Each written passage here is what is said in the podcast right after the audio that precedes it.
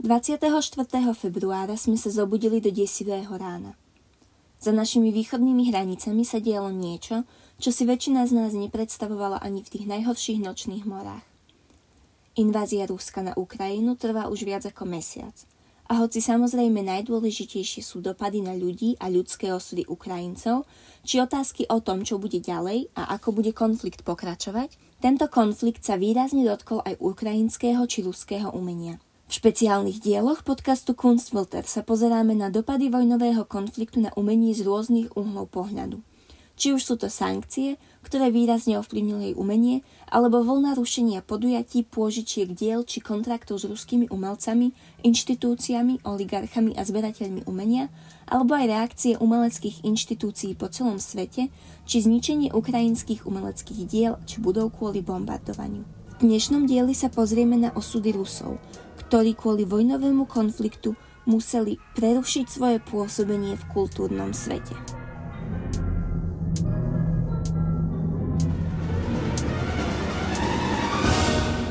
Kanade bol zrušený koncert uznávaného 20-ročného ruského klaviristu kvôli obavám z jeho mlčania o invázii na Ukrajinu.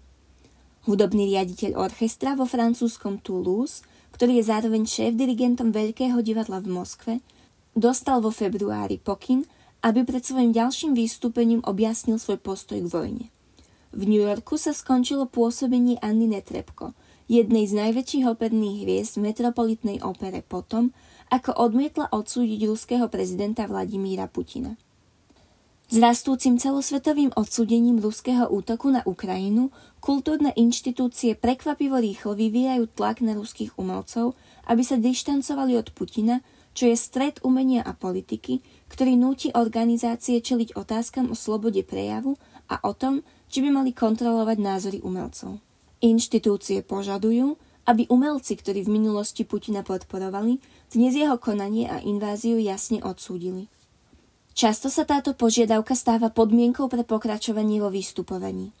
Iné inštitúcie kontrolujú svoje zoznamy zamestnancov a prezerajú ich príspevky na sociálnych sieťach, aby sa uistili, že ruskí umelci nerobia žiadne spodné vyhlásenia o vojne.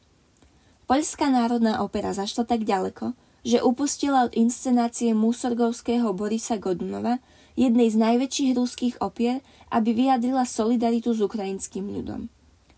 Toto napätie predstavuje dilemu pre kultúrne inštitúcie a tých, ktorí ich podporujú. Mnohé z nich sa už dlho snažia zostať mimo aktuálnych udalostí a sú hlboko presvedčené o tom, že umenie môže zohrávať úlohu pri prekonávaní rozdielov. Teraz sa správcovia umenia ktorí nemajú dostatok geopolitických skúseností, ocitli uprostred jedného z politicky najvypetejších problémov za posledné desaťročia, pričom majú len málo skúseností, z ktorých by mohli čerpať v takejto situácii. Čelíme úplne novej situácii, povedal András Homoky, umelecký riaditeľ Curišskej opery. Nikdy predtým sme na politiku takto nemysleli. Ateneum Art Museum spolu so štátnou Tretiakovskou galériou v Moskve už niekoľko rokov pripravuje prvú výstavu diel Axeliho Galena Kalelu. Galen Kalela bol fínsky maliar, dizajner a jeden z vedúcich predstaviteľov zlatého veku fínskeho umenia v období rokov 1880 až 1910. Štátna Tretiakovská galéria je jedným z najväčších a najvýznamnejších múzeí v Rusku. Plánom bolo zapožičať na výstavu Galen Kalelove ikonické krajinomaľby, diela s tematikou Kalevala a značný výber unikátnych grafík zo zbierok Fínskej národnej galérie. Ateneum Art Museum je súčasťou Fínskej národnej galérie. Jednou z jeho kľúčových úloh je sprístupňovať diela zo svojich zbierok, najmä fínske umenie, novým divákom. V poslednom desaťročí sa kladol veľký dôraz na medzinárodnú spoluprácu – Význam kultúry pri udržiavaní medzinárodných vzťahov bol dôležitý po celé stáročia, pretože umenie poskytuje príležitosť zastaviť sa a skúmať život vo všetkých jeho podobách vrátane zložitých otázok. Vzhľadom na prebiehajúce nepriateľské akcie sa nemôžeme spoliehať na zaručenú bezpečnosť diel. Slová o miery sa oficiálne zmenili na vojnové činy a to nám znemožňuje zapožičať naše diela – hovorí Mária Sakari, riaditeľka Ateneum Art Museum. Naša spolupráca so štátnou Tretiakovskou galériou trvá už dlho. Vojna má negatívny vplyv na kultúrne aj hospodárske záležitosti, nehovoriac o ľudskom utrpení. Sme šokovaní vojnou na Ukrajine. Dúfame v okamžité obnovenie dialógu a mieru. Štátna ermitáž v ruskom Petrohrade sa snaží o skore vrátenie niekoľkých kľúčových výpožičiek od múzeí v Miláne a Ríme. Podľa Guardianu podal žiadosť o vrátenie písomne riaditeľ Ermitáže Michail Piotrovský a pochádza priamo z Ruského ministerstva kultúry. Medzi diela, ktoré chce Ermitáž údajne vrátiť čo najskôr, patrí Kanova psyché, oživená Amorovým boskom, zapožičaná Galerii d'Italia v Miláne, Tizianovo dielo Mladá žena s klobúkom s perím a Giovanni Donna Conveccio di Profilo od Giovanniho Carianiho, obe zapožičané Palazzo Reale v Miláne a Picassova mladá žena, vystavená vo Fondazione Fendi v Ríme. Okrem toho, bolo do výstavy Galerii d'Italia zaradených ďalších 22 diel s názvom Grand Tour Sny o Taliansku od Benátok po Pompeje zo štyroch ruských múzeí, uviedol hovorca Galerii d'Italia. Správu potvrdili aj zástupcovia Palazzo Reale v Miláne. Nie sú to však jediné výpožičky Ermitáže, ktoré sú v súčasnosti v zahraničí. Výstava vo Victoria and Albert Museum Fabergé in London, Romance to Revolution, zahrňa tri diela z Ermitáže, vrátane slávnych hodín s vajíčkom Rothschild Fabergé, ktoré boli múzeu darované v roku 2014 počas slávnostného ceremoniálu, ktorý zorganizoval a na ktorom sa aj zúčastnil ruský prezident Vladimír Putin. Doteraz sme od Ruského ministerstva kultúry nedostali žiadnu žiadosť o vrátenie týchto diel, uviedol hovorca Victoria and Albert Museum. Ako teda Ruské ministerstvo kultúry rozlišuje to, ktoré diela si vyžiada späť, nie je známe.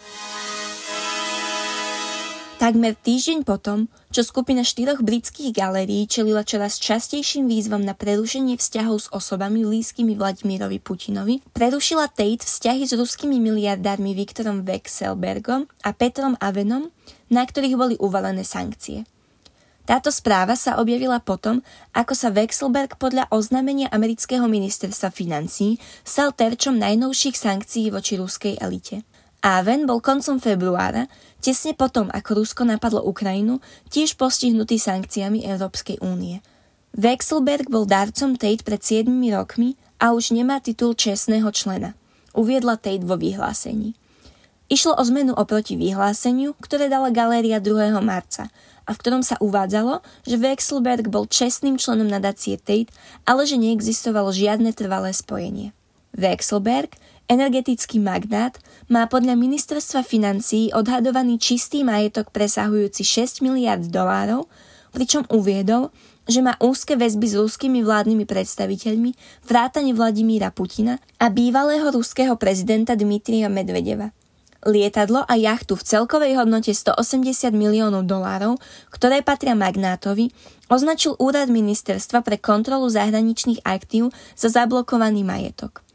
Na sankčný zoznam USA ho zaradili už v roku 2018 a tvrdili, že odvtedy má zmrazený majetok v hodnote viac ako 1,5 miliardy dolárov. Tate dodáva, že ďalší ruský miliardár Aven, na ktorého Európska únia uvalila sankcie 28.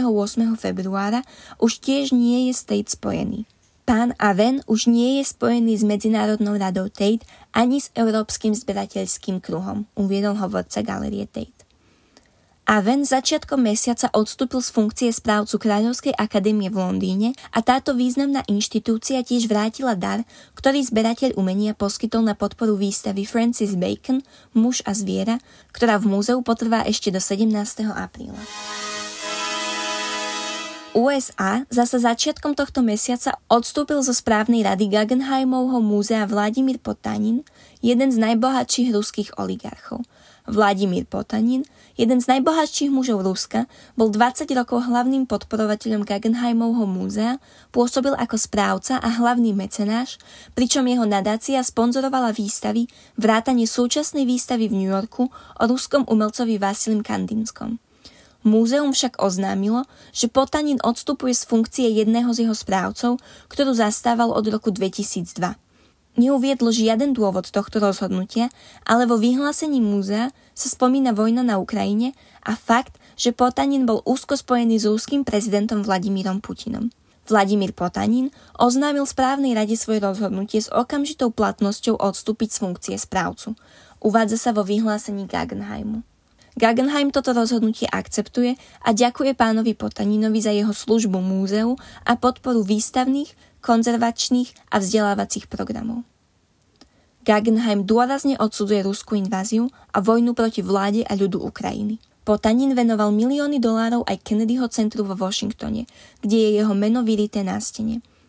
Centrum použilo časť peňazí, ktoré Potanin daroval, na inštaláciu priestoru na stretnutia známeho ako Ruský salónik, ktorý vytvorili a navrhli významní ruskí umelci a v ktorom sa nachádzali umelecké diela od Valeria Košľakova. Je to komplikovaný problém a my aktívne posudzujeme najlepší spôsob, ako ho riešiť v krátkodobom a dlhodobom horizonte – povedal Brendan Paget, hovorca Kennedyho centra o spojení s potaninom.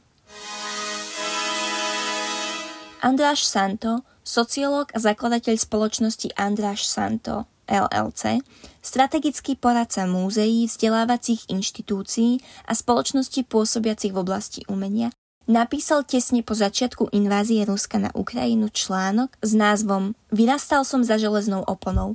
Izolácia ruského umenia a umelcov nám nepomôže dosiahnuť mier.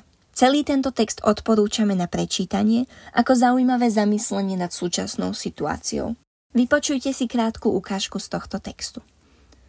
Tí z nás, ktorí pôsobia v kultúrnej komunite, sa teraz budú musieť znovu naučiť reflexy, ktoré budú známe ľuďom mojej generácie, ktorí majú spomienky na studenú vojnu, ale ktoré budú nové pre tých, ktorí sa narodili po roku 1980. Pretože časy, ako je tento, zaťažujú umelcov a umelecké inštitúcie jedinečnou zodpovednosťou.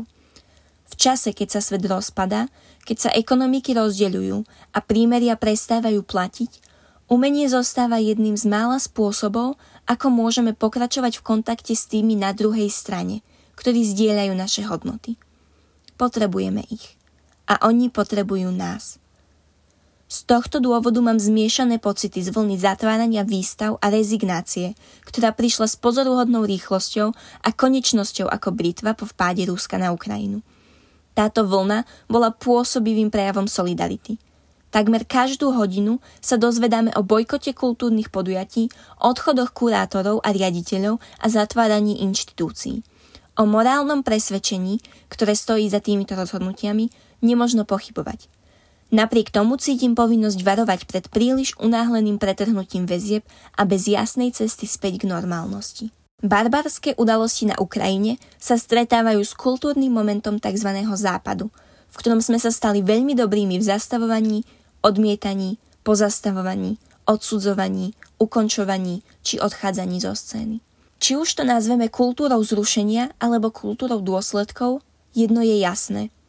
Nie sme takí dobrí vo vedení dialógu v sporných situáciách. Mediálny cirkus, ktorý sa dnes vydáva za verejnú sféru, je vynikajúci, keď ide o trúbenie polarizovaných posolstiev, ale zle si poradie s otieňmi šedej. Napriek tomu, ako sme sa naučili počas studenej vojny, zložité skutočnosti si vyžadujú veľmi dlhú hru, v ktorej kultúrna komunita zohráva mimoriadne dôležitú úlohu.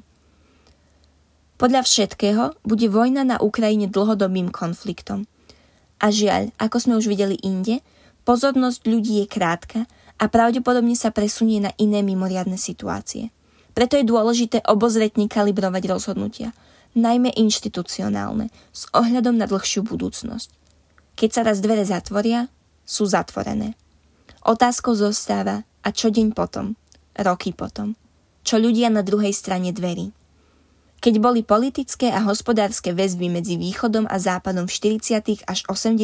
rokoch minulého storočia osudovo prerušené, vedci a umelci sa naďalej spájali otvorenými aj tajnými spôsobmi. Tieto väzby boli kľúčové vtedy a tak budú aj dnes a v nasledujúcom skúšobnom období. Je ľahké hlásať cnosti globalizmu, keď sú hranice otvorené. Udržiavať kontakty, keď sú s tým spojené rizika, si vyžaduje odvahu a odhodlanie. Dúfajme, že tento anachronický pád do vojny čo skoro pominie a v geopolitických vzťahoch ešte môže nastať nádejný obrad. Ak sa tak však nestane, budeme musieť znovu preskúmať príručku o kultúrnej angažovanosti v čase pretrvávajúceho konfliktu. Link na celý článok Andraša Santa nájdete v popise tohto podcastu a my jeho prečítanie rozhodne odporúčame. To by bolo na dnes všetko. Počúvali ste špeciálne vydanie podcastu Kunstkamera o dopadoch vojny medzi Ukrajinou a Ruskom. Budeme radi, ak náš podcast podporíte zanechaním hodnotenia vo vašej podcastovej aplikácii či sledovaním nášho Instagramového profilu Kunstkamera. Na našom Instagramovom profile sme nedávno prekročili hranicu tisíc sledovateľov, z čoho sa veľmi tešíme a veľmi pekne vám ďakujeme. Ako odmenu sme si pre vás plus Artbooks Coffee pripravili súťaž o zaujímavú knižku, preto ak nás ešte na Instagrame nesledujete, rozhodne to odporúčame. Počúvali ste špeciálny diel podcastu Kunstfilter. Na tomto diele spolupracovala aj Viktória Pardovičová. Ja som Luisa Paliusová a budeme sa na vás tešiť aj na budúce.